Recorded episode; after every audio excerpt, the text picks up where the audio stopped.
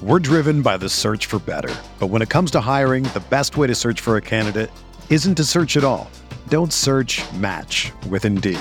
Indeed is your matching and hiring platform with over 350 million global monthly visitors, according to Indeed data, and a matching engine that helps you find quality candidates fast. Ditch the busy work. Use Indeed for scheduling, screening, and messaging so you can connect with candidates faster. Leveraging over 140 million qualifications and preferences every day, Indeed's matching engine is constantly learning from your preferences, so the more you use Indeed, the better it gets. Join more than 3.5 million businesses worldwide that use Indeed to hire great talent fast. And listeners of this show will get a $75 sponsored job credit to get your jobs more visibility at Indeed.com slash BlueWire. Just go to Indeed.com slash BlueWire right now and support our show by saying that you heard about Indeed on this podcast. That's Indeed.com slash BlueWire. Terms and conditions apply. Need to hire? You need Indeed. All right, what's going on, everybody? How you doing? Welcome to another episode of Talking Buffalo podcast, part of the Blue Wire Network. I am your host, Patrick Moran. You can find me on Twitter at Pat Moran Tweets. Thank you very much for locking in. Audio side, video side, dropping this on Tuesday morning, taping this very, very late on a Monday night. A Buffalo Bills victory, a big victory, a very lopsided victory on Monday Night Football, prime time in front of a national audience, 41 to 7 over the Tennessee Titans. They go to 2 0 on the season. I am joined right now by friend, recurring guest, emergency quarterback, Joe from New York City. Yeah, I'm the emergency quarterback. What's up, man? Yeah, emergency quarterback. If you guys didn't see earlier today on Twitter, Pat, of course, I love Pat because Pat's very, uh, you know, Pat's full of shit sometimes, but he's very honest too with me. He goes, "Look, I've uh, exhausted every possibility of finding a guest, ranging from Gale Gilbert to Art Wander to Larry Felser's widow, and I need you to be on the podcast tonight." And I'm like, "Well, Pat, I'm home. I, I'm more than happy to be on the podcast two weeks in a row, which means this will probably be the last time I'm on the podcast until like November." No, no, December, because what I'll tell you why that's not the case. Because I got to make up for some lost episodes. There's been a couple things that have happened lately, so I'm kind of I'm behind, and I got to put out some extra episodes to uh to kind of make up for that. And you are the emergency quarterback, which again I appreciate you staying in podcasting shape there, working Yeah. out, drinking some beers, keep giving your voice uh nice and loose. And here's the funny thing: sometimes I do try to be funny. I, I I'm I'm I'm being honest with you. To some extent, that is the case today. I'm not gonna lie. I did talk to a couple people, and it's not that I didn't want you have on the podcast. No, you didn't want it's that on. I there's some people that I reached out to that I haven't on on in quite a long time. Like I talked to Anthony Marino from Rumblings, but he had to get up early in the morning, Oh, like five in the morning for a trip. Marino. A couple other guys that I haven't had on in a long time. That's the reason why I reached out to them. It's not that I like them necessarily more Mhm. than you. You know, what's kind of funny is our combativeness, the two of us, actually, I hear a lot of people on Twitter say that they like it when they listen to the podcast. You know what I mean? Because we do, we butt heads some. We're not, we're not, we're not a duo that agrees on everything. And I kind of like it. You know, you call me out or I call you out. Keep it relatively respectful anyway. I mean, sometimes we end up yelling at each other, but that's uh that makes for more fun. Anyway, so we're here's what we're gonna do. In a couple minutes, we're gonna dive into this game a little bit. We'll talk about the good, the bad, not a lot of bad, obviously, when you win 41 to 7. The ugly, we'll have some big takeaways uh, from the game. If you're watching this, I think this is going to be on YouTube as well. But Joe's drinking some kind of, or was drinking some kind of peanut. t- let yeah. So let me let me give the advertising for this Ommegang Brewery, which is a very great craft beer spot in the in Cooperstown, where the Baseball Hall of Fame is. Uh, I was there for a wedding about two months ago, and I picked up like four four packs of beer. And one of them I picked up was this, which is an Imperial Chocolate Peanut Butter Stout, seven point six percent alcohol. If you're watching this on the television, you can see the TV screen right now. You just it's like a tr- Halloween thing. There's ghouls and ghosts. This is like the Titans defensive line that's buried in the offensive. Basically, it's where the Titans are all currently right now in the graveyard. And I was just talking to Pat off camera that Pat and I are about as different as it can get. I mean, we love the Bills. That's probably the only and wrestling we like, and Wrestling, that's it. Like we, And The Sopranos, the Sopranos, yes. Uh, Game of Thrones, but that's Cobra about it. Kai a little bit. Cobra you know, Kai a little bit, sure. Yeah, 80s nostalgia, we kind of like dig, but Mm. that's it. Like we have nothing in common, especially when it comes to foods. Like Pat's a gre- he loves greasy, disgusting food. I go to, you know, I, I go to Olive Garden. No, I'm just kidding. I go to better places than Pat does. But but but more importantly, Pat and I do not see eye to eye when it comes to beer. You can see Pat if you're watching this on the on the TV screen. He's got a Busch Light hat that I'm sure a trucker gave to him one time when he was. No, I ordered it from Anheuser Busch. It just This is how in. Yeah, that's that's even worse that you actually ordered that. Okay, Yeah. it's Busch Light, and Good I investment. have a beer that probably would cost you anywhere between like eight to nine dollars a can somewhere. And Well, that's Pat your fault. that, That's stupid. he would say I could get four Busch Lights for that. But Good. have you ever had a peanut butter chocolate stout of any kind? No, no, definitely not. I'm not, you know, again, I I'm being honest, I rarely drink higher end beers. and I definitely don't drink stouts, especially peanut butter flavored. I do like like I, I like some lagers. Um, is Angry Orchard considered a, a nice beer? Is that a good beer? No, that's like a cider, and like I don't drink that. It's like a sugary beer. I had I had a couple of orchard or um angry orchards, whatever it's called over the weekend. And what you do Yeah. is you take a shot of fireball and you put it inside, and then Oh it tastes like kind of like Halloweeny, like Really, I've never spicy. tried. that. Yeah, somebody told me to do it. My buddy John, we were uh hanging see, out watching college football Saturday at a, at a bar in West Seneca, and he, he put me on to that. I actually I, I enjoyed it. I'm But- surprised that you have not taken up craft beer, only because Pat strikes me as a I don't want to say a drunk, but a guy who likes to get like get the license little buzz. At least back in his old his younger days when he was in his It's very rare now, but Yeah. yes, I mean I still I still tie one on, but no- nothing like Yeah, I used to. but I would course, but- I would assume you would like craft beer because the alcohol level is much higher. You have like two or three of these, and you're going to bed very happy. Whereas yeah, but I'm Busch also a- Lights, you I'm- got to I'm have a like thirty of them to have like a, a bit of. No, not necessarily. Okay, Not 10 maybe. But uh, so what did you end up doing? So uh, again, we're about to get into the game. Neither of us were at the game, and it's obviously for in your case, that's because you're in New York City. But uh, or I can't what'd you end up doing for the- right now. Uh, uh, have you seen? I know we're going to get into this, but have you seen the StubHub prices right now? It is astronomical to go to a Bills game. Yeah. it is. it is. I was I was eyeing tickets in August, thinking about maybe I'll come home for a Browns or Vikings game because at that point they were like eighty bucks for the cheapest ones. I was like, okay, that's not terrible. I went on there today; it's double for both of them. I'm like, it is. If I'm a, if I'm a Bills fan living in Buffalo, I'm getting season tickets. Just get season tickets for the investment, so you can buy buy them and sell them on the second market. Because right now they're just insane. Right now, I wish I could have gone. I'm jealous of all those people who got to go to that. Not game, me. but- I don't. I I've said this Oh. before. I'm not a fan of going into the stadium live and watching the games. I like to tailgate with people and have a good time, but then I like to get home or somewhere else. I, I like to listen to the. I like to watch it on TV and I like to listen to the announcers. Actually, more than I than I like being. Yeah, uh, we. When was the last Bills home game you went to? I don't even know. I don't even know. Uh, It's like been a long years time. twenty.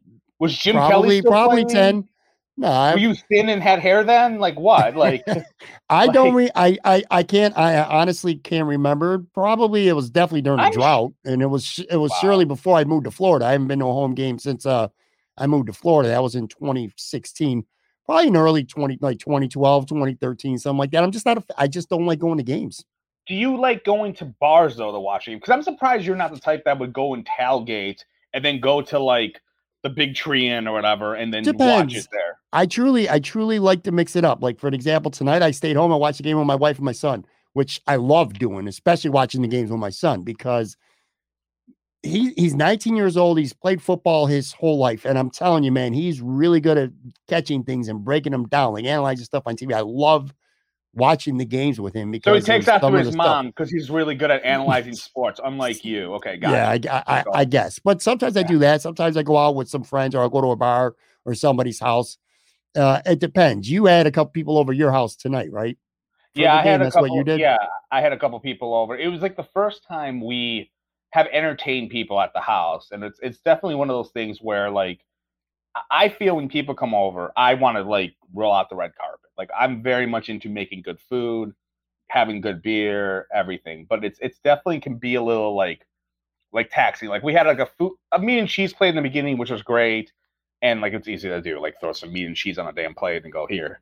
But then like by halftime and like the last like I would say a good half hour from like probably three minutes left in the first half to like the first five minutes of the second half, I was cooking and basically I was I was grilling burgers on my Food Ninja, and then I was making sauce for the burgers because I, I got like these Angus steak steak hamburgers. They're basically like hamburgers made off Angus steak, and so I decided to, to make my own like A1 sauce with mushroom and onions and like mix it together on stovetop and throw some hamburger the hamburger on top of it after I grilled it. So it took like it was a everyone was very happy with it, but man, like you realize like you I need halftime to be longer. You know what I mean? Like, you know, so I can cook longer and like relax to watch the games because I want to cook. I don't know. I like cooking. I'm a, a guy that does like to cook for people. You know, it's maybe the stupid Italian heritage that I that I have a curse with, but like, you know, you want to cook and like have like good. I, I want to have it really good. I don't like ordering out. Like ordering out's fine, but it's like I want you to come to here. Like you're gonna like remember. Like I had a you. You'll always remember if you go to someone's house for a game and they cook you something way more than if they ordered you something. I You know. I guess. I But I guess. don't know, do you Uh, ever entertain people, or you you strike me as a lazy shit that when people come over, you're like, bring your own stuff. I'll give you cups, and here's some, and and then that's it. That's what you do. That's what I picture you doing. You're just bring You're own stuff. not far off. Of course, not I'm- I'm entirely far. exactly No, you're not entirely far off. I people come over. To, I mean, you're talking about a night game tonight, so fuck that. You probably had dinner before you came over, and if you didn't, that's your bad. I mean, the game wasn't didn't even start till seven fifteen, so I'm definitely not making you dinner for a Monday night football game. That's your first mistake right there. I, I'm not. Plus, I'm also. I'm being completely honest with you. I'm a horrible cook, so I don't cook much. But what I do now, I have an Instapot, and what I've become known for, and by when I say I become known for it, it's because I tell everyone that I'm good at it. Is I make Mm. shredded chicken. I make shredded chicken Oh, sandwiches. Okay, I like that. So you, like you so you shred it, you know, you put the chicken in, you cook it in the instant pot, you shred it, and you make sandwiches. You know, you mix, put some spices and sauce on it and stuff. That's some chips. So very simple. So I will cook, but it's very limited. I'm not known. I which actually is a change for me because before that, I no, I never made shit, man. Get some potato chips and have some beers. That's Hmm. it. But uh, yeah, man, I I'm, I'm not a cook. I, if people come over, they do. I, What's the don't like- largest? What's the largest gathering you've ever had at your house for a football game? would you say? probably 15, 20 people at Oh, that's least. a good amount. Okay. yeah, yeah. I'm, I'm- All right. we have a lot of. I, I like to have people over for Notre Dame games. I get Notre Dame Really? Oh, fans, Oh, okay. buddies of mine who are Notre Dame fans, and we watch the games.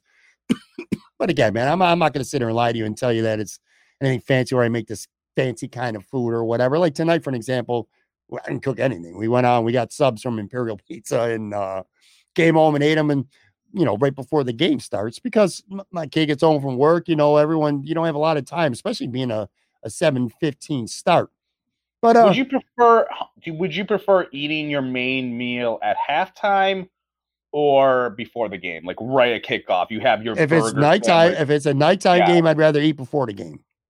Before the game, for- and then if it, In part, in part because of reasons that you just talked about, cooking through halftime and and shit like that, man. but, but, and uh, you would do that for a one o'clock game too. Like, would you rather have your food at, at halftime, or would you rather have it right at the start of kickoff? Um, probably halftime.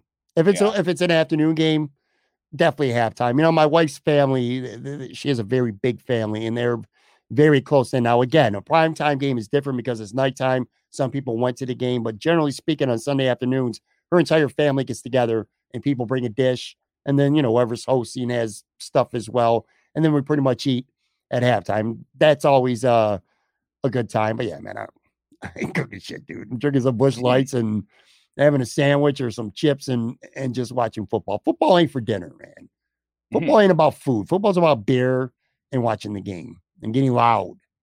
Getting loud, yes. We getting scared our into cat- this, getting into this my. game. We scared our cat a couple times tonight because I was loud. well, there was a Uh, lot to be loud about. That that's Yeah, it was. It was and- hardly complaining loudness, like because usually there's like the loud, like you fucking idiots.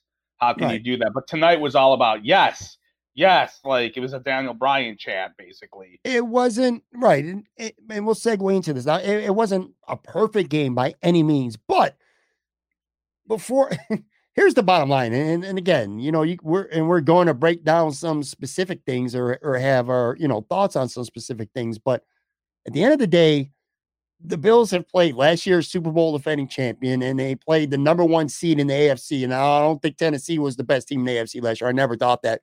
But at the end of the day, they were the number one seed in the AFC. They're also a team that is beating the Buffalo Bills in consecutive seasons. They're a team that saw Derrick Henry run for five touchdowns against the Bills in the last two years. They're a team that Ryan Tannehill did not get sacked once and in the last two years of playing against the Bills. Anyway, you go on, you start the season, all these expectations. And I know we've talked about it at some point before the season. I was concerned a little bit about are the expectations too much? Are they going to buy into their own hype a little bit too much?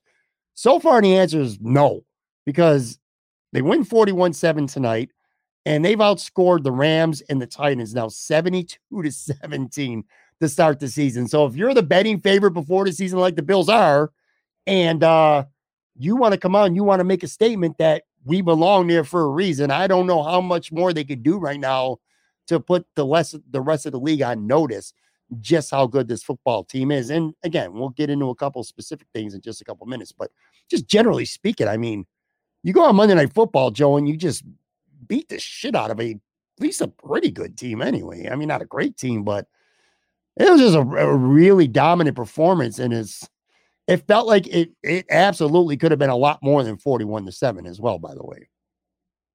I don't know I would say it would be a lot more than 41 to 7, maybe like 48 to 7, but yeah, they you know, they exercised a couple of ghosts a little bit with the Titans. So, You know, they've lost the last two regular season games against them. Like, you know, 2020, they kind of got they got like, smacked they got in 2020. They got yeah. smacked in 2020. Last year they should have won. Like they had the Josh Allen slip and the Josh and the you know Derrick Henry had a long run, which they had like a blatant hold hold on that play from what I remember.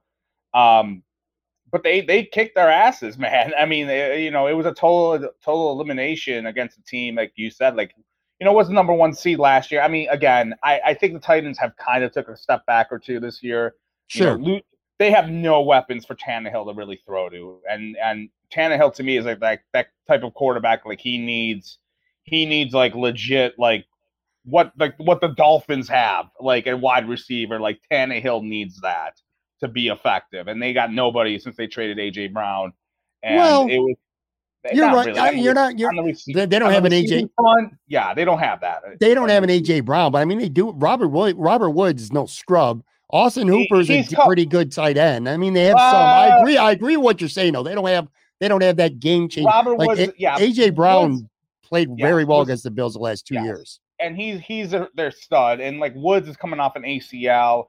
Austin Hooper. I mean, he, how good did he do in Cleveland? They cut his ass after he got a good deal. Like either way, like the the, the Titans aren't what they were last right, year. Right, I you agree. Could, you could say they're a little bit of frauds. But anyway, look. But either way, you blow out a team 41 to 7. You bring them 34 points. You damn straight you got to recognize a little bit with what they did. But they they dominated them on both sides of the ball. They really took they, they scored 24 third quarter points.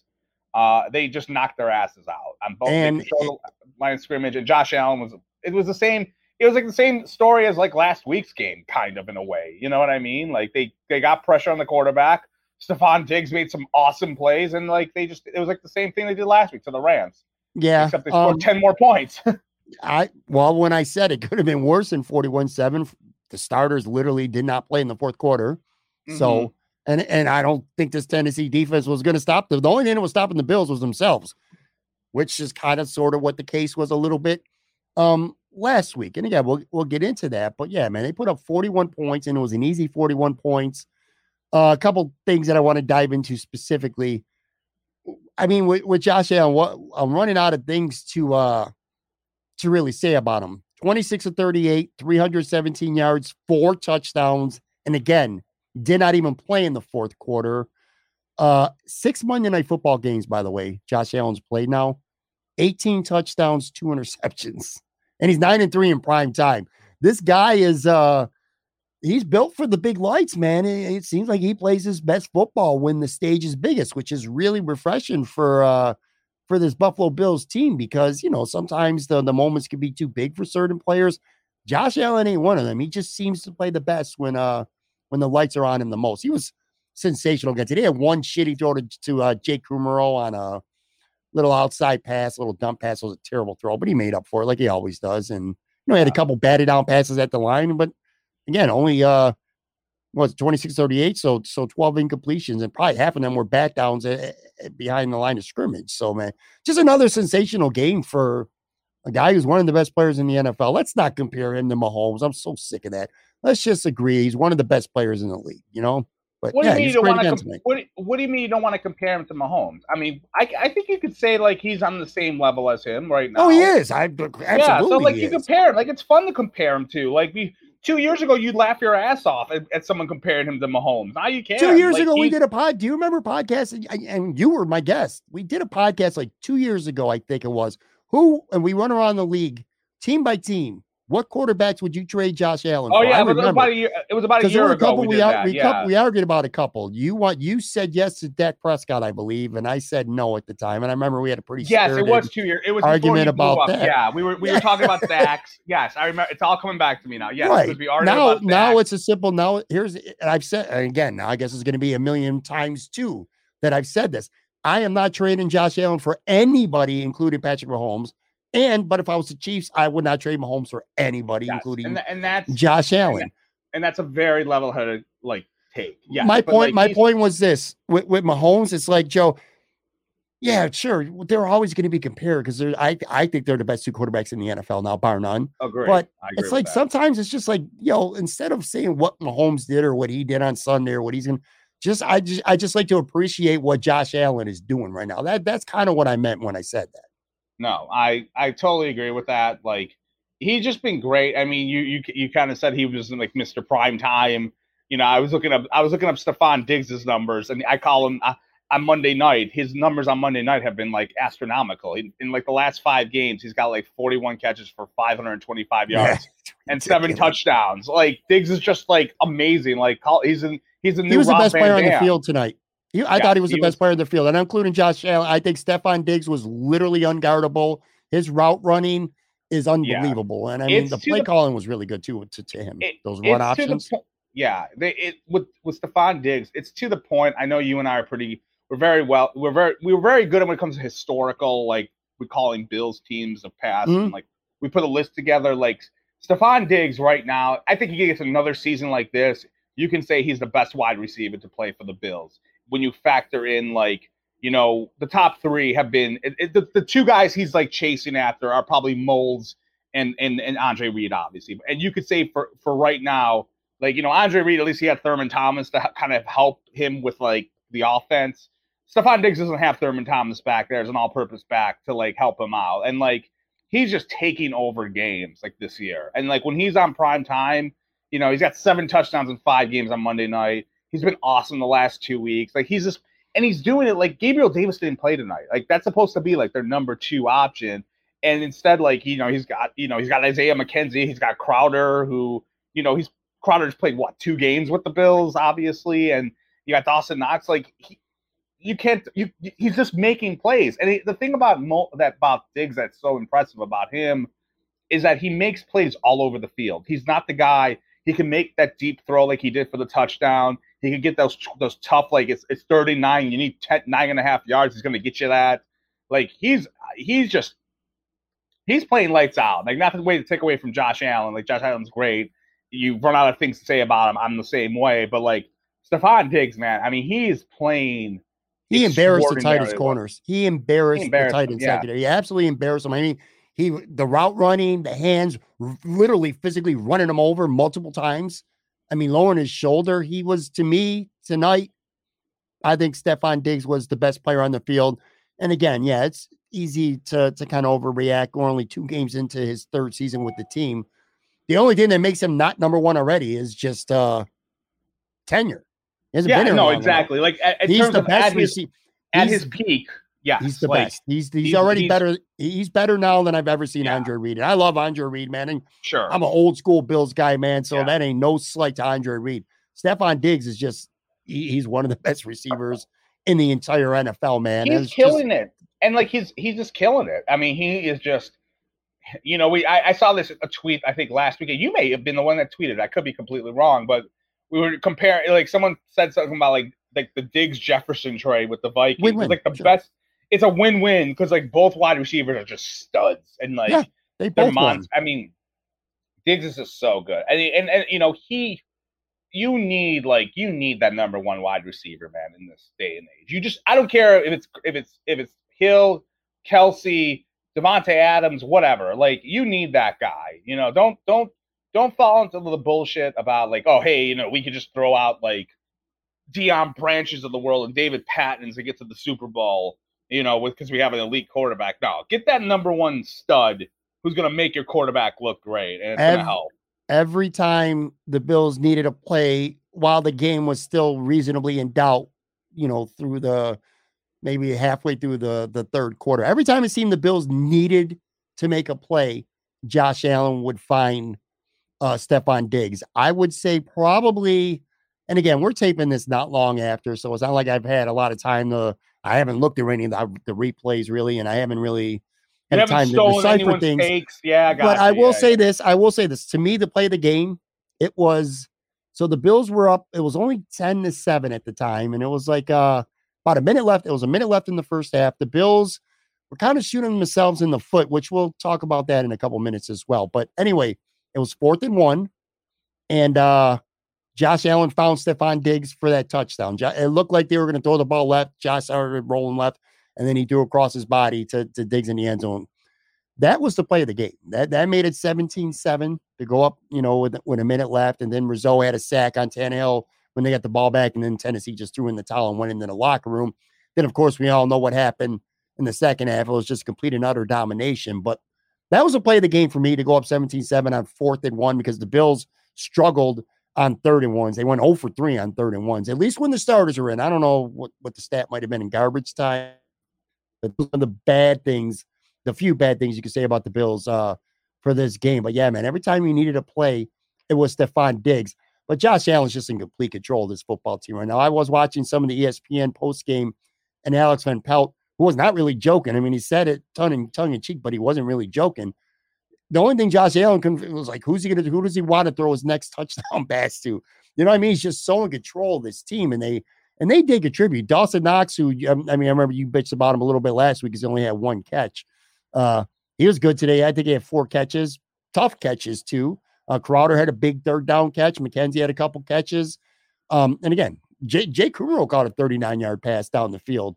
Because I remember saying before the game, if I'm worried about one thing, Gabe Davis not being in, maybe you know the Bills don't have anyone who will take the top off the, the Tennessee defense. God damn, was I ever wrong with that? Because beyond Diggs, Kumerow got behind them for uh, a big play. But yeah, man, it just seemed like whatever he wanted to do with the football, he did. We could spend an entire podcast just talking about Josh Allen and Stefon Diggs because they're just that good. It- They really are.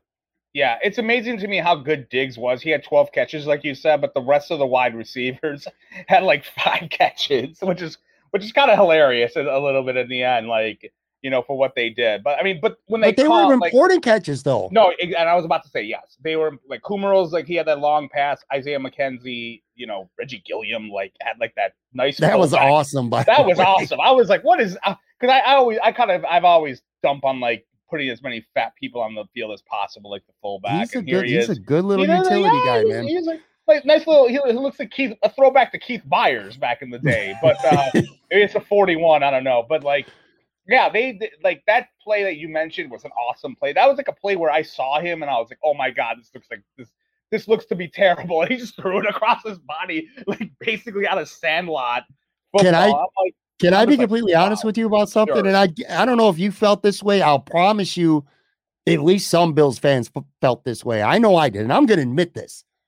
There was a part of me that was kind of hoping Tennessee would keep the game reasonably competitive because this was the kind of night where Stefon Diggs he ended up with 12 for for 148 and three touchdowns, right? Did not see the field in the fourth quarter. Josh Allen threw for 317 yards and four touchdowns. Did not see the field in the fourth quarter at all. There was a part of me that was like, all right, Tua, you want those six touchdowns? All right, Ty- Tyreek Hill, you want to have two touchdowns, 171 yards? Watch this. And I feel like it was, you know what I'm saying? If Tennessee might have, when it was what? I mean, the Matt Milano pick six, that put, that put, a, that put That icing on the cake it, for this game. But uh, there was a part of me, and I'm, I'm being honest. Once I knew the Bills, there was no way they were losing. I was hoping Tennessee would keep it just close enough that the Bills would kind of keep their foot on the gas because I'm gonna tell you right now, Josh Allen would have thrown the way he, that offense was starting to cook. He would have thrown for 400 yards and either five or six touchdowns. You know, you, Yeah, two, you throw six, I'm gonna throw six right back at you. Here you go. Yeah, I mean, I wouldn't say I wanted them to keep going so they can like duplicate. Like I did. I didn't. I, I was kind of getting a little bit nauseous about the, the injuries, which I'm sure you'll get into. So at that point, I was like, "All right, we're up. Let's let's rest everyone and uh, let's let's take a break." You know, from that. But but the offense was clicking on like most cylinders, and you know, there's a couple things we could get into that we were kind of probably didn't like together and see where we go. But uh, as I said, like Josh Allen, Stefon Diggs, like put them in the Pro Bowl, the All Pro team offensive MVP, maybe maybe the MVP of the league for one of those two guys because it's amazing to me how good Diggs is and how just them and like that that that quarterback wide receiver combo they just they're just in sync. His route everything. running is just so it, it's so precise, man. And I mean, we knew this when the Bills traded. Like that was always his strength. I mean, he's brought other aspects of the game that I didn't know he was quite as good at, but Mhm. it's just it's fun to watch him run these routes. That post when he turned that dude inside out on that long touch, I was like it was a 46 yard touchdown. I'm like, God damn, man, it's just uh Yeah, it's it, ridiculous. but uh, it was it, he's just he's he's uh, okay, just save that guy forever, man. Hopefully he keeps playing like that because that's Stefon Diggs is a keeper. As long as they got him, I mean, look, I, I I don't know. I don't want to think about what life would be like without Stefon Diggs. Like, would it, how much? no, let's not do that, man. yeah, how much more difficult would it be for for Josh Allen? I mean, whatever, but like, they, it's just a, it's peanut butter and jelly, man. With it's scary to think this offense how good it's looked through the first two games, and then and it's scary to think that Gabe Davis not he didn't play, and he, I think he's a stud. I think he already is a star, and they absolutely did not need him uh, whatsoever. But here's what I want to do: I want to take a really quick break. I want to come back on the other side, and as impressive as Josh Allen and as impressive as Stefon Diggs were, I think the defensive line or the front seven for that matter, not even just the defensive line, the front seven was equally as impressive. And I want to talk about them uh, right after this quick break. Sports fans who like to wager, I'm here to tell you about Odds Trader, the number one site for all your game day bets. If you're looking for a one stop space on these interwebs to compare odds live up to the minute, look no further than Odds Trader. Why is Odds Trader so valuable to you? Well, for starters, it's the perfect place to compare betting odds and lines from all the major sports books. Why does that matter?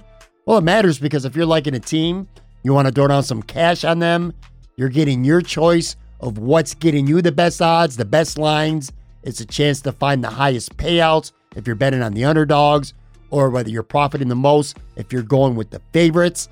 Odds Trader also allows you to compare all the different sign up codes and promos from the sports books so that you can get the best deal out there for you. If that's not enough, Odds Trader, the app, also gives you player stats, key game stats, injury reports, projected game day weather, which, by the way, that could be a huge thing to know in certain situations. Odds Trader also has a betting tracker so that you can keep records of all your games that you have wagers on and all your betting activity. Simply put, Odds Trader gives you quite literally everything you need to make the most informed bets humanly possible. If you're into betting on sports games, any sport by the way, make sure you go to oddstrader.com slash blue wire. Again, that's oddstrader.com slash blue wire. Oddstrader, the number one site for all your game day bets. We're driven by the search for better. But when it comes to hiring, the best way to search for a candidate isn't to search at all. Don't search match with Indeed.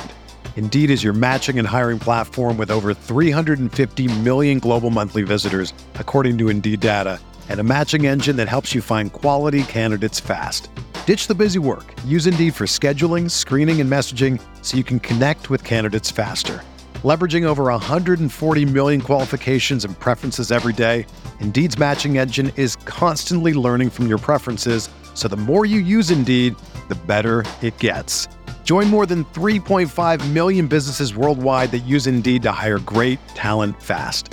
And listeners of this show will get a $75 sponsored job credit to get your jobs more visibility at Indeed.com slash Blue Wire. Just go to Indeed.com slash BlueWire right now and support our show by saying that you heard about Indeed on this podcast. That's Indeed.com slash BlueWire. Terms and conditions apply. Need to hire? You need Indeed.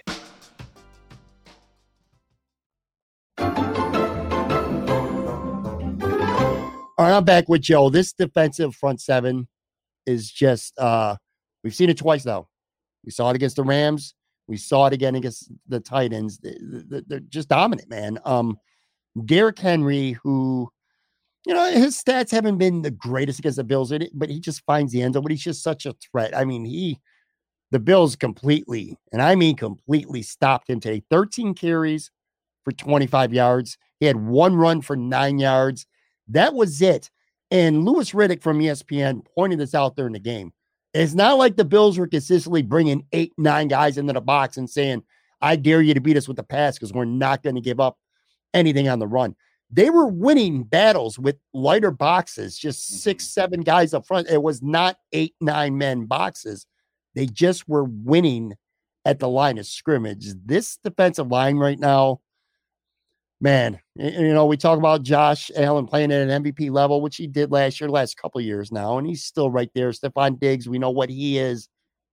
To me, the for this team now and even last year, by a mile, is this defensive line. They are every single bit as good as advertised. And you can't emphasize enough. And I know we hear about it all the time. And it'd be easy to get sick of talking about Von Miller or what he brings to the team on and off the field. You're seeing it. First of all, he's making plays himself. He had a great stop, and it wasn't even a, a sack. It was it was on the run. Great stop one on one with Henry. But man, you could just see the growth in these young guys too. Like tonight, last week, Boogie Basham was sensational, and AJ Epenesa was sensational. Tonight, Greg Rousseau might have been one of the best players on the field, man. He is he's a become he's become, I think Joe Buscaglia might have said it. He's become elite already in stopping the run in just his second year. He had a sack tonight. Jordan Phillips, we talked about him last week. We'll talk about him again. He was a big time disruptor, just eating up double teams, man. Daquan Jones is doing his thing. And this is a defensive line that did not have Ed Oliver and didn't have Tim Settle.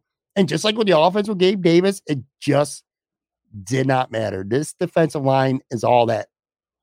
Yeah. According to ESPN, like their box score, the Bills had seven tackles for losses tonight that's, from their defense. That's a lot. And um, yeah, the defensive line has been great. I'm gonna put this in the in my the in the Talking Buffalo podcast Hall of Fame. I know you don't have one, but I'm making one right now. I'm putting Jordan Phillips in there. That guy, I don't know how he's done well. Like he's been our guy a little bit. Like we liked him couple mm-hmm. years ago, and he left, and we're like, I think they miss him, and I don't know what happens. He gets to Buffalo, he likes the blue cheese, the water. He, he didn't play well really, in Arizona. Yeah, I don't know what the hell happened. Maybe he doesn't like the desert. Who the hell knows? But like, he played really well tonight. Blew up some good play, like plays. He's a stud. Rousseau was getting better. You know, Boogie Basham had a couple plays. Like they're and Von Miller is just Von Miller. Like he that one stop he had in the backfield. Um, you know, you almost mentioned. a almost a strip sack fumble. Almost, yeah, he just got like, the hour moving. But yeah, he's making impact. Man they you want to know how look again we, we talked before the titans don't really have too many weapons on offense and next week will be really a fun test for the bills. But when you got dogs up front like that and the, you can have the bills the bills are rolling out with rookie cornerbacks after rookie cornerbacks guys i never really heard of like fifth sixth round picks that like you know that i'm like i don't pay attention to until i have to pay attention to them and now i have to because they're playing a lot but like they're making those guys look good. You know what I mean? And that that to me is what happens when you have a really good defensive line that under that you know gets the system that can get pressure on the quarterback without blitzing or without like run blitzing even. And that's what they're doing right now. And it's just a great. It's two weeks in a row that they've really have controlled the line of scrimmage. And like, you look, you the, the Titans had like when Tannehill went out at less than 200 yards in total offense, you know, and like they they not, they just beat their asses, and it go it goes back to last week. And to me, that is going to come down to when we're sitting here, we're talking about playoffs, Super Bowls, all those aspirations. What's going to keep the Bills from beat? What will keep the Bills from winning, or will allow the Bills to win? Excuse me. Is we know Josh Allen's going to get his points, but it's going to be how well does the defense do to stop people. if they're doing what they're doing now, which is like they're just giving guys like you know 300 yards and in total offense or something like that, they're gonna they're gonna walk into the Super Bowl. You know, if they're if they're if both sides because right now they have the two units, both sides of the ball are A pluses right now that are playing this way, and you Yeah. cannot have that. And You know, it's they've always talked about wanting complementary football, whereas both the offense and defense are holding it together, and they both both sides of the ball, especially on the front line, are doing it. And this is this is McDermott's wet dream. He's got the defensive line he's always wanted, and like he can rotate. You know, he could sh- play Shaq Lawson one week, and then the next week is like, oh, you're gonna sit. We're gonna put someone else.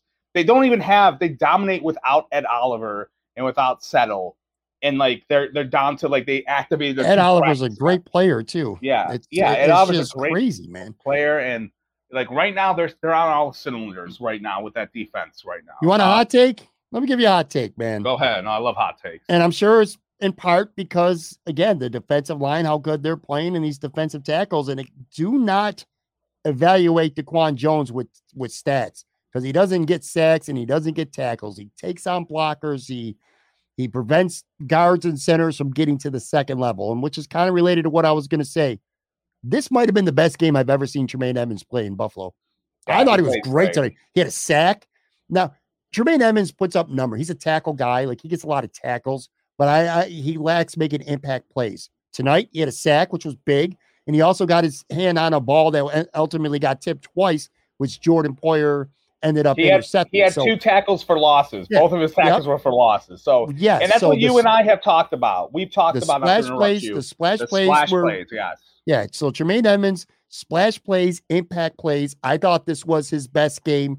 And you can also, you can at least make a case that Matt Milano the same. I mean, obviously he has the pick six for his touchdown, which when they showed the replay and they broke that down, he did a brilliant job of reading the eyes of Tannehill and moving over in the position to make the play. So that was awesome. He also drilled uh Henry and he also I, I can't remember who it was. It might have been a receiver too, or something on the screen. But Matt Milano had a couple big time thumping hits tonight. Um, that's why I say the front seven. It wasn't just the defensive line tonight. The linebackers were exceptional. Matt Milano and Tremaine Edmunds. Like if we were grading this right now, I'd give them an A plus. I, I thought they were perfect, man. I or, Yeah. or near perfect, I should say. Anyway, they played almost flawless. And if your front seven's going to be that good, is going to cover up potential deficiencies with the cornerback position, which mm-hmm. I mean, we we we kind of have to get into that a, a- a little bit, man, because it's potentially a big deal, man. The Bills like Dane Jackson a lot, okay?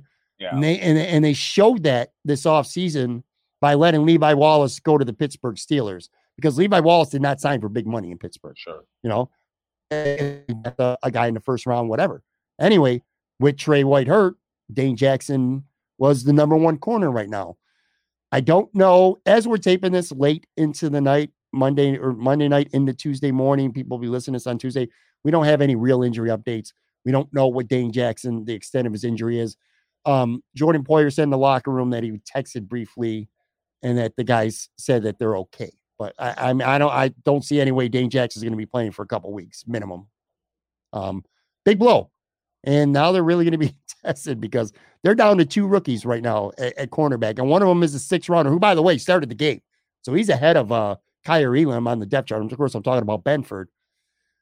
Did Um, Elam play? I'm sorry to interrupt, but do you, did you notice Elam on the field tonight? Maybe I, I might have He was a lot. He, he played well He actually. a lot. Elam, Yeah, okay, and he, he, he played a lot in. espe- I mean. Dane Jackson went down, so he played you know Sure. pretty much the whole second half. Um, you know, in the Bills' cornerback position, it's so thin right now that when they when they took out all the starters, like in the fourth quarter, the early part, there were like nine reserves on defense, but the two starting corners were there because they really don't have uh yeah. much else. But n- now my point, and I mean, we're obviously going to talk about the Miami game on Sunday, but uh the bad, you know, if we're even talking about the injuries, we'll we'll circle back to that. So we talked about all the good. Josh Allen was sensational. The offense just kind of did whatever they wanted to do again. Stefon Diggs, superhuman effort. Uh, we talked about the front seven. What I didn't like on the other side was again 0 for 3 on third downs, third and short, third and one. They went 0 for 3.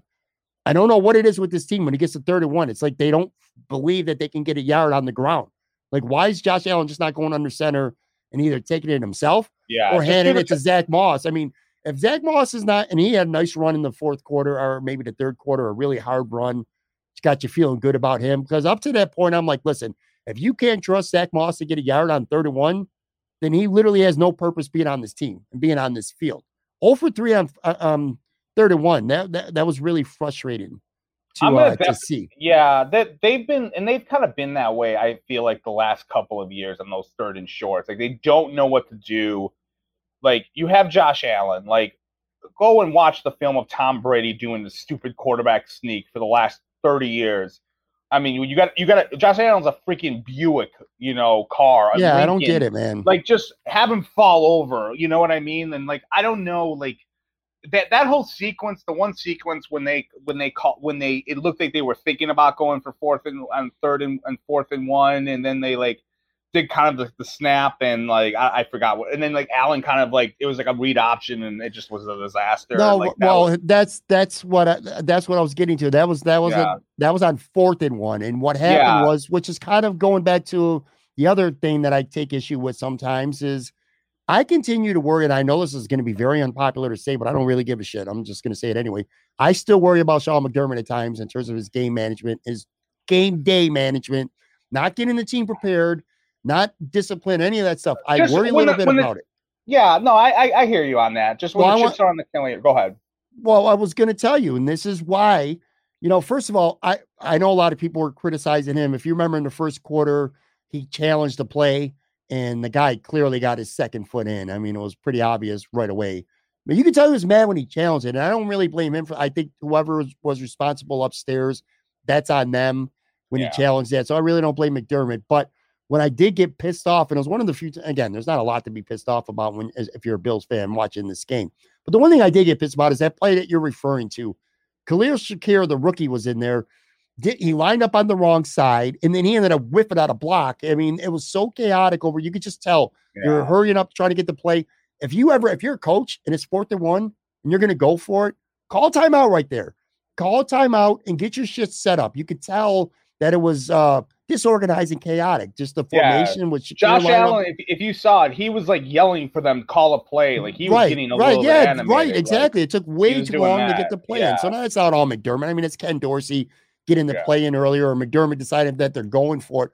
But that was a situation where they should have called timeout, and that really annoyed me because again, in a tight game, a one-score game, uh, you know, where yeah, well, if the Bills' offense ever does get stopped, and yeah, like if, if you're going against the by, Chiefs, yeah, if you're going against the Chiefs, the Ravens, you know, the top tier teams, yeah, you got to get that shit a little bit on order. And it was a little bit too chaotic. I wasn't thrilled. I'll just say this look, I do think eventually they can get the, the play calling sequence down. Like, I don't think we're going to have that moment again, hopefully, where like they're figuring out they're going for and they're hurrying up and they can't get their fucking guys lined up. Like, I'm, I'm right. going to, I'm going to give them like. Should call like, timeout though. Yeah.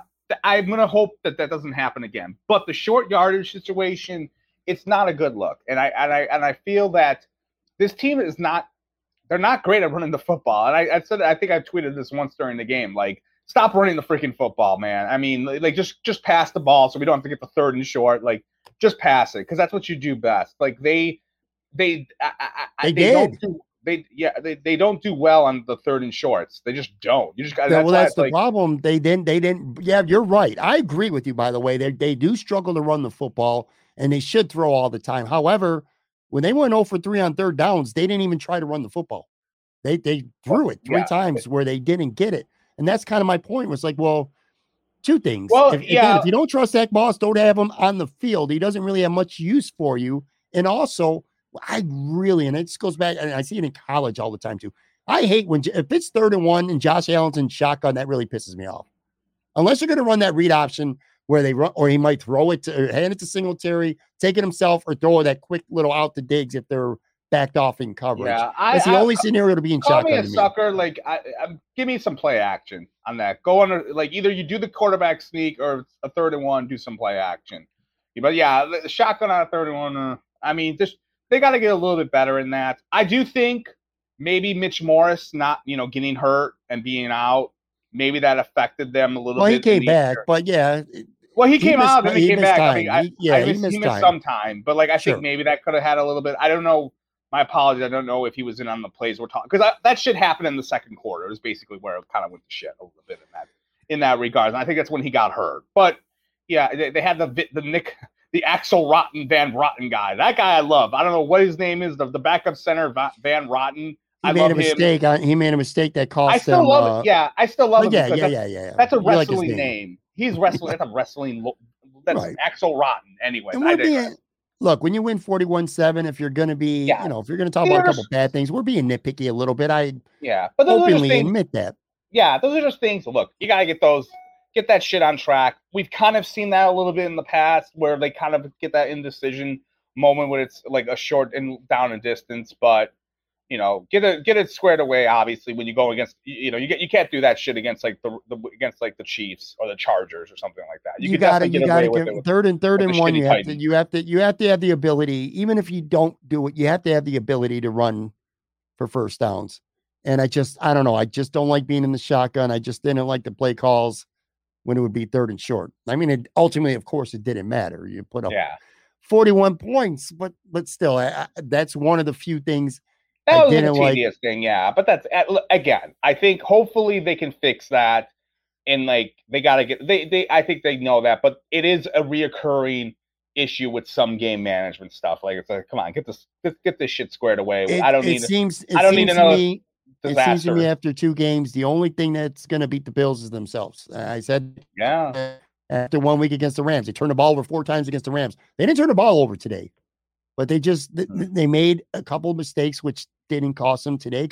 Which I mean, look, this team is so good that they can overcome a lot of mistakes Right, as well, and, right. and that matters too. You know, some teams when you're limited on offense, if you're the Minnesota Vikings and Kirk Cousins is not having his best day, they're not going to win a lot of games. You know what I'm saying? There's Right. lots of ways with this Bills between the offense and defense to overcome mistakes, which is certainly uh what they're doing. But the one thing, the biggest takeaway from this game uh, on the negative side, which is beyond their control, of course, is the injuries. I mean, they're piling up now. All right. So they went into this game without Ed Oliver, who is their best defensive tackle by a lot. I mean, I like Jordan Phillips a lot, but Ed Oliver is the best defensive tackle on this team.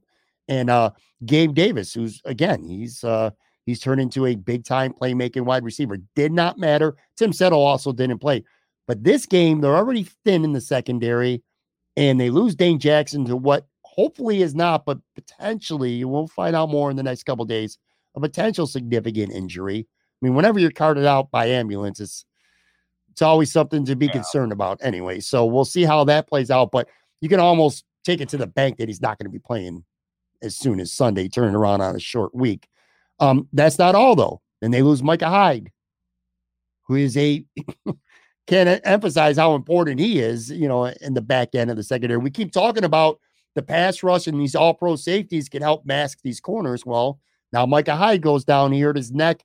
Um, Jordan Poyer again said he texted Micah Hyde after the game, or they were texting whatever, that he's going to be okay. I don't know what that means though. That might mean he's okay this week. It might not mean, you know, maybe a week or two.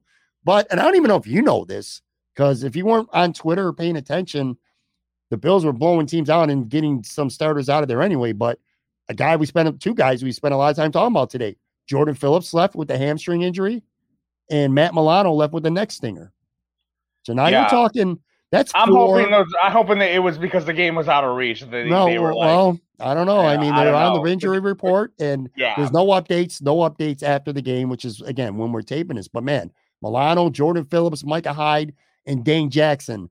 This was a victory, a, a fun victory, but one that certainly came at a cost. Hopefully Yeah, not a big one, but that's Yeah. that that concerning. That's concerning. Yeah, it's concerning. You know, we didn't need that. That we didn't need Miami scoring six touchdowns or whatever they did on on against Baltimore. Because if they were still crappy, we'd be like, oh, okay, fine, whatever. You know, but yes, um, it is what it is. I mean, it's, it's the NFL, and you know, it's it stinks obviously for them to have as many injuries as they had on the defensive line or on the defensive, well, all over the defense. It seemed like, but you know, I, I'm not going to jump to conclusions yet. I'm going to wait till they, you know, sure, sure. the coach said something. I'm not going to be a doctor over here, but you know they have a lot of depth. We talked about this, and like cornerback, yeah, that's the one position that I get scared. Like I'm like, oh god, we got to go to another rookie.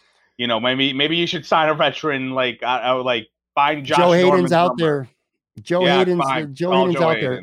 I tweeted Kirby after the Dane, whoever, after. Da- after the Dane Jackson injury, I tweeted because I mean it looked like, and hopefully it's not that severe, and hopefully he's okay. You know, and hopefully he'll be Mm-hmm. all right sooner than later. But I will say that uh, I tweeted afterwards. I said the Bills might be in the trade market as early as tomorrow. Or then, and a lot of people pointed out Joe haden who's a well-known former Pro Bowl free agent and also a Mhm. good friend of Von Miller. But let me tell you this: if the Bills had any interest in signing Joe Haden, they had months and months and months to sign him. They went with a six round rookie over him. So I'm not sure what they think Joe Haden might yeah, have left in the tank. But I don't know, man. They're- a little bit against the cap, probably. And if you you're gonna, you might have to like move some money around for him. I, I'm, I yeah, don't well, they, they, they, might have to. We'll find out more with Dane Jackson, but then we'll have to. uh They might have to do something because but yeah, it's dangerous. Yeah, I I- I'm how scared- good your I'm defense scared. is. You got two rookie corners. That's that's not a situation that you and want to and, be in. and it is they are going like Waddle and They're playing the wrong team Sunday. They're Let- running let's- wrong. It's like, can we can we we could we play a Tennessee again or like uh, you know what's you know the Browns with Brissett? Like I'm just like, oh god, we got it. But I'm Look, not going to get into it now, Joe, but I spent half a Sunday, literally half a Sunday, fighting on Twitter with Bills fans oh, who just don't want to give Tua or Miami any credit at all. I It's all said that Gary's Baltimore. I fault. called. I Nate called. Gary's fault. I called Baltimore a top tier defense and elite defense, and that was wrong because they're not. But they got a lot of talent on that team, and they were down three touchdowns on the road against a team in Baltimore that almost everyone considers a legitimate AFC contender. And they come back and they win. The, the man throws for six touchdowns, 400 some yards. Tyreek Hill, who we've seen do this to the Bills multiple times, has 170 yards. Jaylen Waddle is an absolute animal out there, too. He's a monster. It's yeah. a dangerous awesome. team. It's a dangerous team. Now that Yeah. said, the Bills do have in really, really good front seven. And if Micah Hyde is, in and then I really hope. By the way, remember when we were talking shit about Jaquan Johnson? Then we fight on the podcast where you didn't even know what the guy's name was. Remember that? uh, the safety, right? Hamlin? Oh yeah, yeah. That was one no, of those was guys. Well, it was what? Hamlin. It was Yeah, Hamlin. well, you, well, now Which you might know. playing? Now, now I gotta care. Okay, like, Yeah, Jaco- Anyway, it's but- Jaquan Johnson. I, I think he he will he'll be in there if Micah Hyde isn't. But anyway, man, this is a uh and I'll talk about this more throughout the week, but this is a very dangerous matchup. It's the marquee game for the NFL, that's for damn sure. And uh I don't know, man. I just the fan in me. you've been scared about Miami, even the last. I've I've been talking. About, I've been scared about singing. I don't want to say I've been singing their praises because I hate to I admit feel that like I I feel like you're very like when you I feel like when you when you see Bill's Twitter is like in the the says something talk shit about someone else and like this is overrated or you tend to go I don't really believe that and like and that's that's why I feel like your feelings with Miami are because there was so much mudslinging I never seen like I've seen the Bills fan base shit on people a lot here and there but I I had not like their their the commentary on Tua from Bill's Twitter and just like not having any respect for this guy at all. And it's like I talked to you about this before. Like the guy what like was close to winning a Heisman and like was good in college. Like this isn't like the Dolphins weren't trying to sell you on like Trent Edwards being their quarterback of the future. They were selling you on like a top four pick that that's only played like what 25 games maybe and like people were just like there's no way he's going to do any good and i was like and i thought they kind of in a way and uh, we always use the wrestling terminology they worked themselves into a shoot in a Mhm. way where they just got too like oh it's it's just like they got themselves really like fed up and like like look the guy had six touchdowns 400 yards passing. I remember when josh allen's coming out party was against the jets in 2020 where he had over 300 yards. And then the next week he killed the he killed the dolphins with 450 and it was the dolphins at that point who weren't very good. And like i wasn't i hardly saw people online going well he did it against shitty teams so fuck you like you know what i mean like Baltimore's not a shitty team. Exactly, So anyone who they're says that, that's a Yeah. horrible, horrible, Yeah. stupid, lazy Yeah. take. If anyone, if you don't want, you could say Baltimore's defense isn't elite because they, they got they're banged up. The secondary had guys playing hurt. But to say they're not a top, uh, you know, top half defense at, at worst is just dumb and lazy. yeah. But here, here, so here's the deal. When I turn his mic on and the video camera on and I hit record, I do my best to to take the fandom out when I'm talking about the Bills or any team. I try my best to be objective. Sometimes the emotion of being a Bills fan, Same here. that from could- yeah, me on the. But I tr- the- I the try. Yeah, but Yeah, the. Bills fan in me hates the Miami Dolphins, and I always have, and I always will. And I, the last thing I want to do is give that team any credit.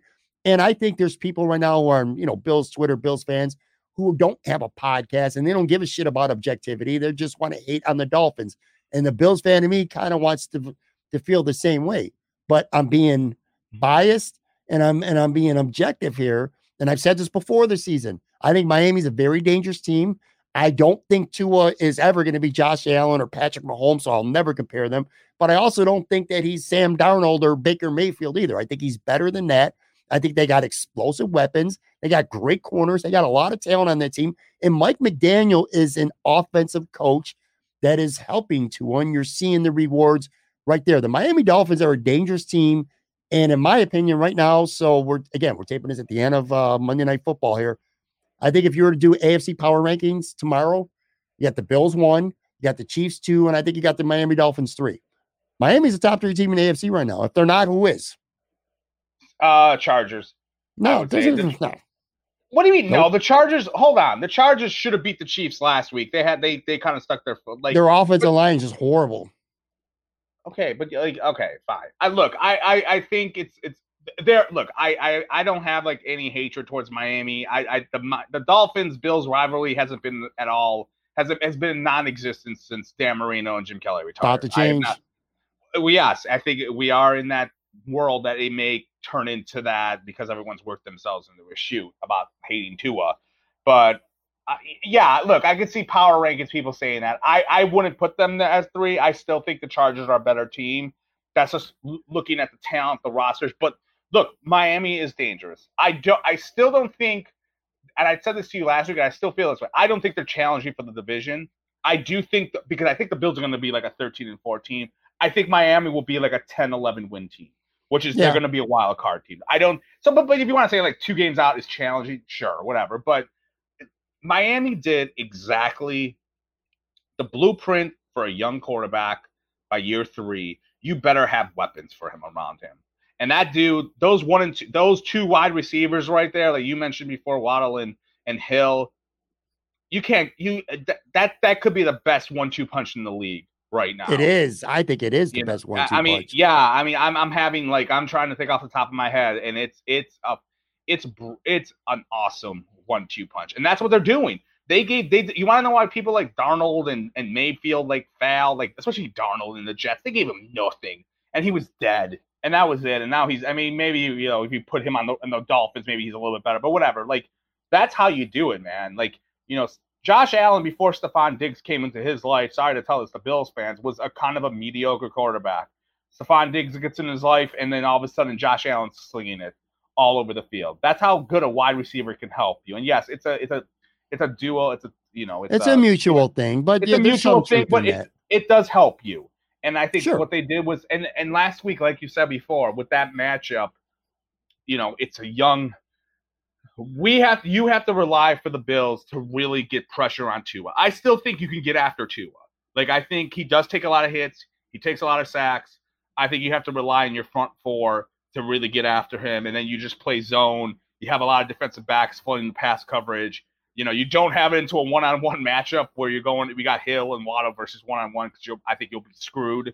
You know, and you have your safeties helping out. But it's going to be I'm going to that game next week. I'm going to Miami, so I'll be there with bells on or whatever you want to call I, it. But it's going to be I, a fun game. I think. All right, so I think the Buffalo Bills are clearly built to try to beat the Kansas City Chiefs. And the way, the what makes Kansas City special is Patrick Mahomes' ability to extend plays, avoid sacks, and make things happen. He improvises. He does things on the run. Very much in a different way, but very much similar to Josh Allen. Okay, that's so the Bills were like, all right, well, we better get a pass rush that can get Patrick Mahomes on the ground.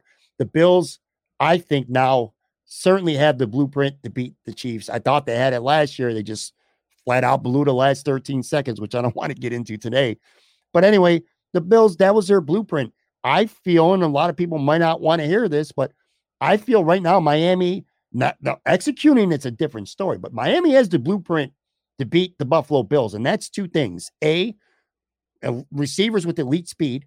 Speed uh, hurts the Bills defense, and we've seen that happen. We've seen Tyreek Hill specifically destroy the Bills before. Not to mention, Mike Gesicki has had very good games against the Bills too. They're tight end.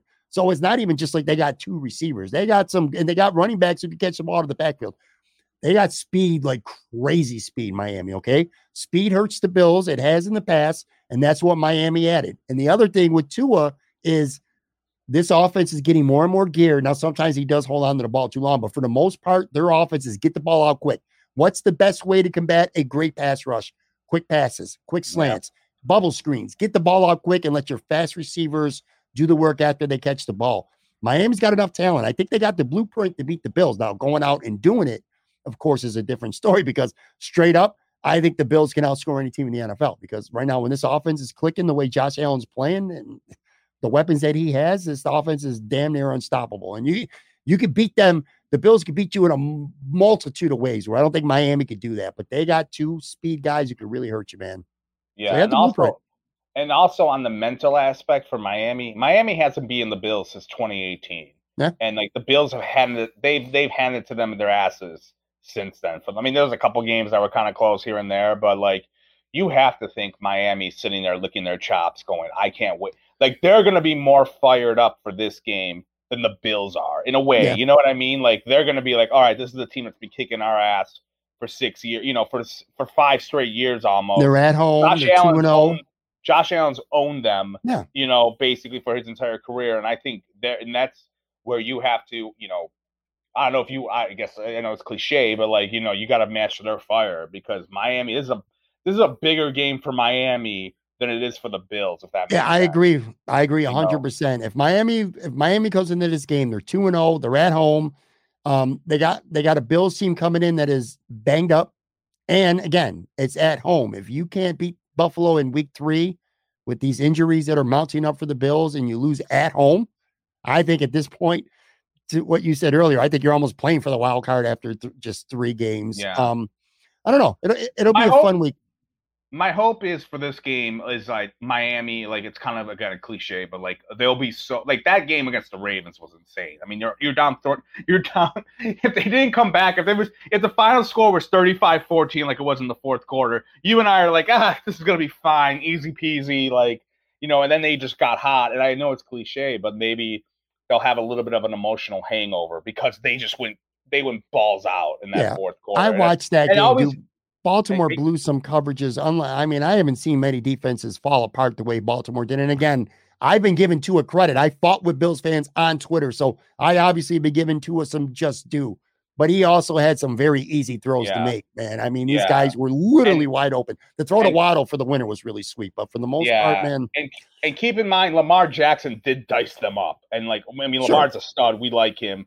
But like, if Lamar can dice them up, there's no reason why Josh Allen. Oh yeah, absolutely, man. I'm not picking. I'm not picking against the Bills. I'm just saying they're ripe. If if Miami's going to make a run at the Bills and contend for this division legitimately this this mm. week, I think it's more a must win for Miami uh, than it is for Buffalo. One other thing, then, I want to get out here too. So you're in New York City, and I'm here in Buffalo. And again, I didn't go to the game, but I've been out and about for most of the day.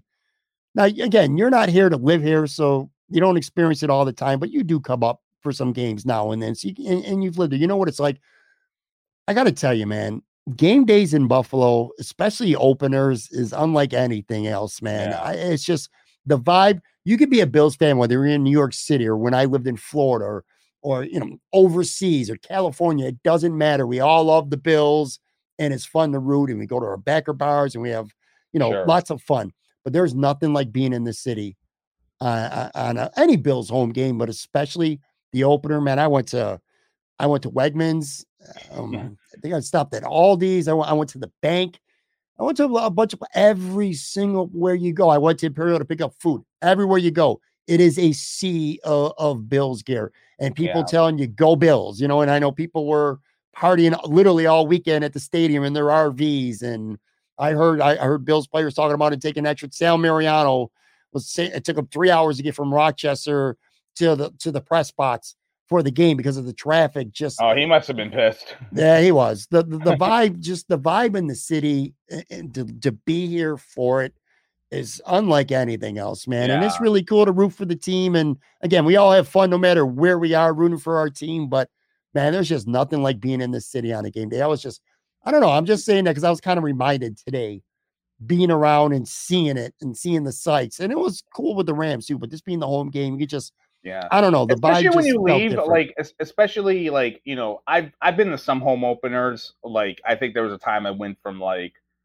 during the drought, I went to like I think three or four home openers in a row, and then I went to the one against the Bengals in 2019. And like, yeah, it's electric. And I think like for someone like you and me, when you like you left for Tampa for a couple of years and then you come back and then you kind of see it, you see it differently than when you saw when you lived there year round. You come back and you're like, whoa, this it's is so like night and day. It's, so it's- night and day. yeah, it, it feels different to you. Even though, like, yes, I'm sure Tampa Bay isn't isn't nearly as cool as this place, but like, it's not. it, it's it's not. Yes, but like, you get there and it's just a, it's just a great feeling. Like, I'm like like yeah, I'm jealous. If I if I lived in Buffalo, I'd have season tickets. I don't care if they were I don't care if they were shitty or good. I would have seasons because going down Right. there, tailgating. they just drinking care more in and seeing the Buffalo. People, pe- people just care more in Buffalo. You know, in Tampa, there's lots of teams. Plus, it's a transplant area where a lot of people are from other. It's like a neutral place. I've been to Miami for games, and it's okay. But again, they got other teams, and it's just, I don't know. It's just something about Buffalo and being in Buffalo for uh during football season. It's just really special, man. It's uh, it's really cool. But anyway, all right, man. It's gonna do it for this episode. Uh, Make sure you give Joe a follow on Twitter at Buffalo Wins. We didn't even fight today. You weren't even insulting towards Bills fans. Must have been a good game today for you, man. Yeah, I, they didn't. The only thing they pissed me off this week was about the Tua stuff a little bit. Like that was annoying because it's like I saw some person like was trying to tweet like uh, it was one of the cover one charlatans, and they were like, I shouldn't say charlatans. I'm kidding, but they were like saying like, remember last year when people liked Mike White over? I was like, what the hell are you telling? What people liked Mike White? I don't even know what you're talking about, bro. But like that was the only thing that kind of pissed me off. Like going into, I'm like, like you're you're making up shit, but other than that, I've been it's been kumbaya for me. You know, I'm not I'm not yelling at too many people. You know, I'm glad that you gave the emergency quarterback the call here, and now I got to go back and gonna go back to the practice squad and wait till you you're panicking on Thursday this week because Yurden separated his shoulder again or something, and you need me to come on and. I'll be I'll be ready. I'll be you know I'll be in the training room ready to come rock out, Pat. Talk to you guys soon. Have a good one.